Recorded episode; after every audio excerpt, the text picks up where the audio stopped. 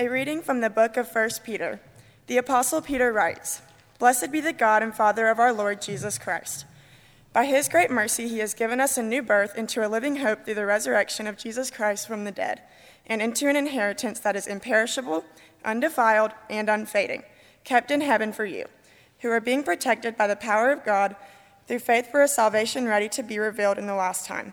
In this you rejoice, even if now for a little while you have had to suffer various trials, so that the genuineness of your faith, being more precious than gold that, though perishable, is tested by fire, may be found to result in praise and glory and honor when Jesus Christ is revealed. Although you have not seen him, you love him, and even though you do not see him now, you believe in him and rejoice with an indescribable and glorious joy. For you are receiving the outcome of your faith, the salvation of your souls. Therefore, prepare your minds for action. Discipline yourselves. Set all your hope on the grace that Jesus Christ will bring you when he is revealed. Like obedient children, do not be conformed to the desires that you formerly had in your ignorance. Instead, as he call, who called you is holy, be holy yourselves in all your conduct, for it is written, You shall be holy, for I am holy. Word of God, word of life.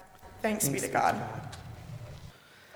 Before I get started this morning, Teresa, thank you for being with us today. We love having you. Teresa Moore Mitchell is a, well, you serve, you wear a lot of hats, including working, teaching at places like Catawba, Pfeiffer, Livingstone, uh, and many other things in your journey. Of course, a, uh, a celebrated vocalist. We're just always glad to have you, so thank you for being here. Next, we're looking forward to next week, by the way, when we're going to have a premiere of sorts of a new beautiful song by Michael Joncas. Is that still correct? That I'm looking forward to that. It's called "Shelter Me." It's based on Psalm 23. Uh, was written in light of this pandemic. Joncas is best known for his work on eagle's wings, and it really is a stunning piece. And Rosemary, welcome back. It's good to see you. You always um, thrill us with your voice, but I think today you sound even more beautiful than ever before. So we're, we're just glad to welcome you back.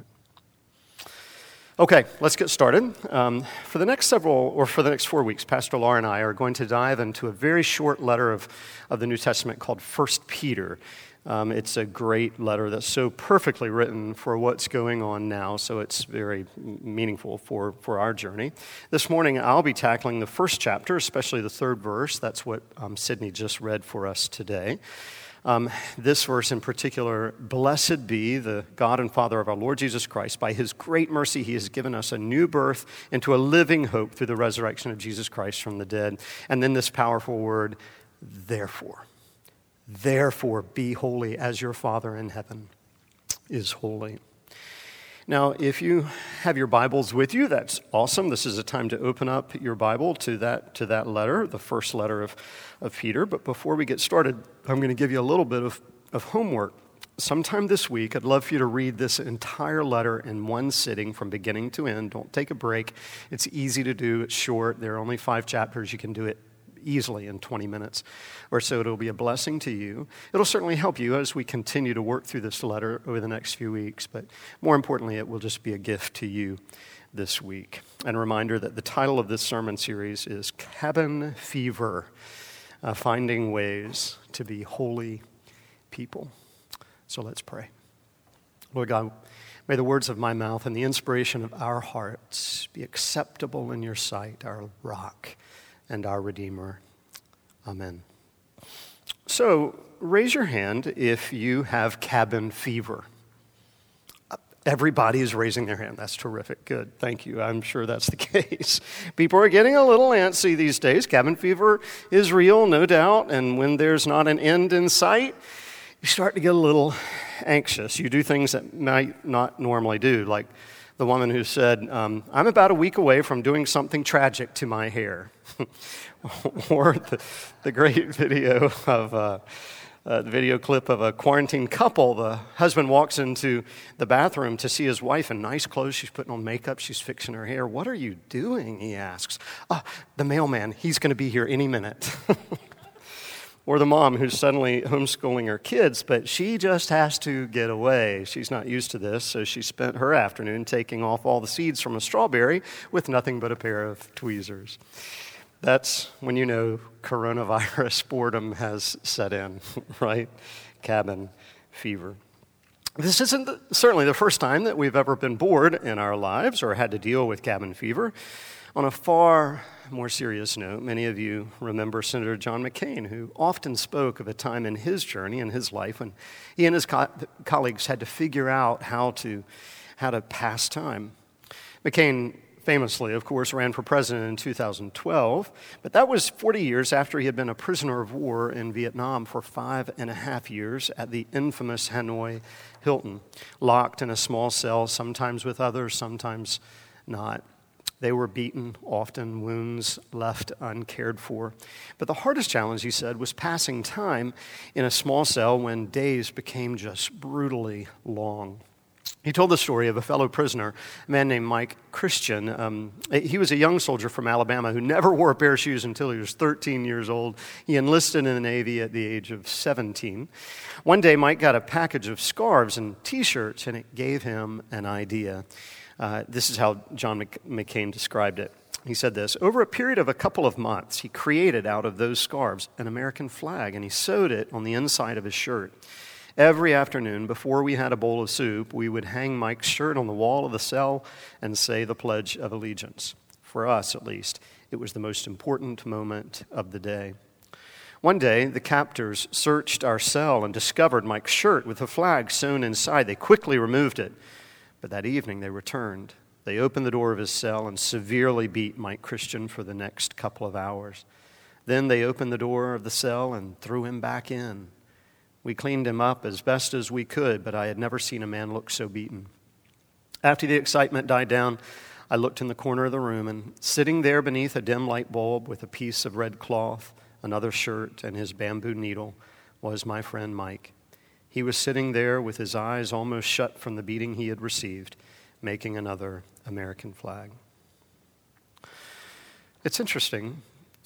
First Peter, this letter written 2,000 years ago, is written to a group of Christians who themselves were struggling, many of whom were suffering. Some had been severely persecuted. Others were new Christians, and they were just trying to figure out what it looked like to be a Christian, how to act as a Christian during a time of such uncertainty. The first verse of this, of this letter gives us a little bit of context. It reads like this Peter, an apostle of Jesus Christ, to the exiles of the diaspora in Pontus, Galatia, Cappadocia, Asia, and Bithynia. Um, eh, which means this Peter, or whomever is the author. We don't really know. It's, it could be a, a, a, disciple of Peter. It doesn't necessarily matter. But uh, Peter is writing from Rome to, to a large group of Christians in Asia Minor, not to a particular church, but to a rather large group of folks in a rather large geographic area, modern day Turkey, a region that was being horribly persecuted by the Roman emperor. Now, the author of the letter is doing his very best to give them hope and encouragement during this time of great loneliness and of suffering. And, and he does so by reminding them of a core truth, something he hopes that they will never, ever forget. And this is what he says in verse 3 Blessed be the God and Father of our Lord Jesus Christ. By his great mercy, he has given us a new birth into a living hope through the resurrection of Jesus Christ from the dead and into an inheritance that is imperishable, that is undefiled, and unfading. Beautiful. I love those words, in particular, a living hope. Here's what he means.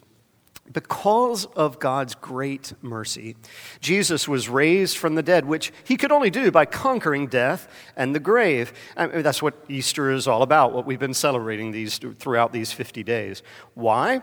Well, not for God's sake, but for our sake we who were living in darkness, so that we might see a new light, so that we might see a, a, brand new day. That's what God's great act of mercy and love is this most amazing act of all, um, conquering the grave. And it's done entirely with us in mind.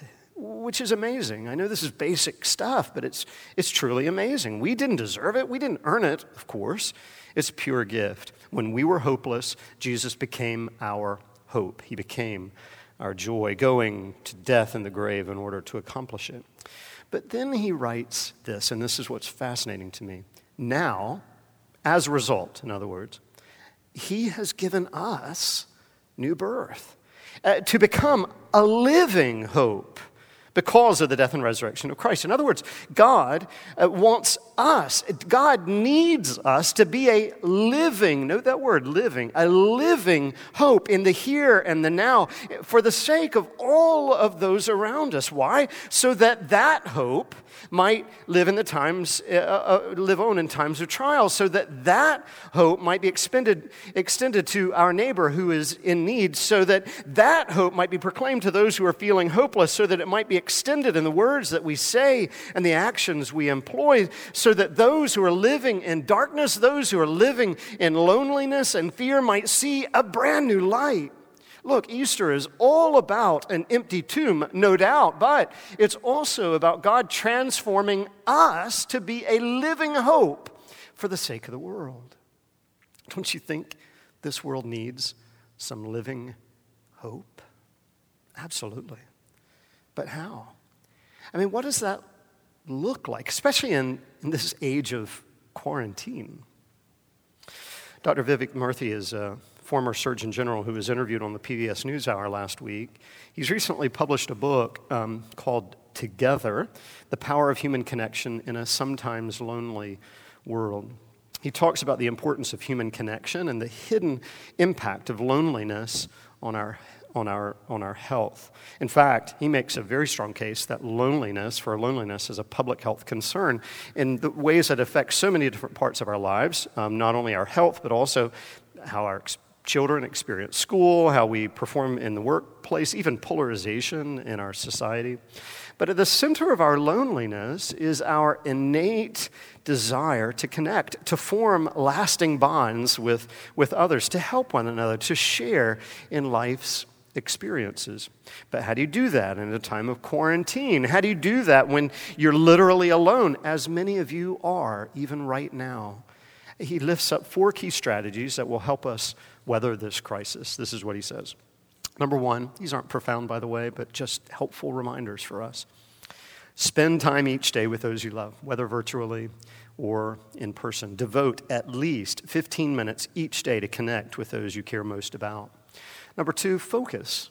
Focus on each other. Forget about multitasking and give the other person the gift of your full attention. Three, embrace solitude. The first step toward building a stronger connection with others is to build a stronger connection with yourself. So spend time in meditation, in prayer, in art, in music. Spend time outdoors, which is easy to do these days in this amazing spring, right? And four, help and be helped.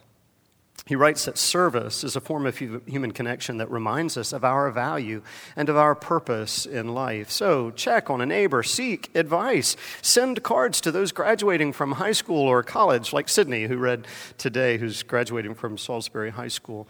Uh, surprise someone with an anonymous picture or a poem. You, you get it, right? In other words, be a living hope for the sake of the world, for the sake of those around you. Be holy, people Peter writes, as your Father in heaven is holy. Charlotte Elliott lived in South London in the early 1800s. She was a famous poet early in her life, even by the age of 13, becoming rather famous throughout England. But at age 32, she suffered uh, a, a, severe mental and physical disease that kept her confined to her upstairs bedroom, sometimes unable to even lift a pen. She was quarantined at first for weeks, then it became months, and then eventually for the rest of her life. As a result, and not surprisingly, she became severely depressed, looking down from her window as the world literally passed her by kids playing in the streets, neighbors talking to one another, a father playing catch with his son in the yard. She could do none of that, which eventually caused her depression to turn to anger. A friend, the Reverend Cesar Malan, visited her one day. Now, he knew of her incredible talents and encouraged her to replace her rage and her inner conflict with peace, returning to a, a simple faith in God. Now, there was nothing profound about that comment or about that conversation, but Charlotte said it literally changed her life. And from that day on, she picked up her pen again, which she had not done in ages, and she began writing It was not easy for her to do, but she began very deliberately writing again. She turned her literary talents to writing hymns of hope and of courage. She wrote 150 hymns from that upstairs bedroom, including the most famous of all, Just As I Am. Those words became her daily prayer and could easily be our daily prayer. Just as I am, she wrote, without one plea, but that thy blood was shed for me and that thou bidst me come to thee? O Lamb of God, I come. I come. Just as I am, though tossed about, with many a conflict, with many a doubt, fighting and fears, they are within and without. But, O Lamb of God, I come. I come. These are not easy days are they? But as Christ has been our hope, may we dare to be a living hope for the sake of the world, for the sake of those around us, fighting those fears that are within and fighting those fears that are without. But saying, nevertheless, O Lamb of God, I come. I come. Friends, be of good courage today, tomorrow, and always. Amen.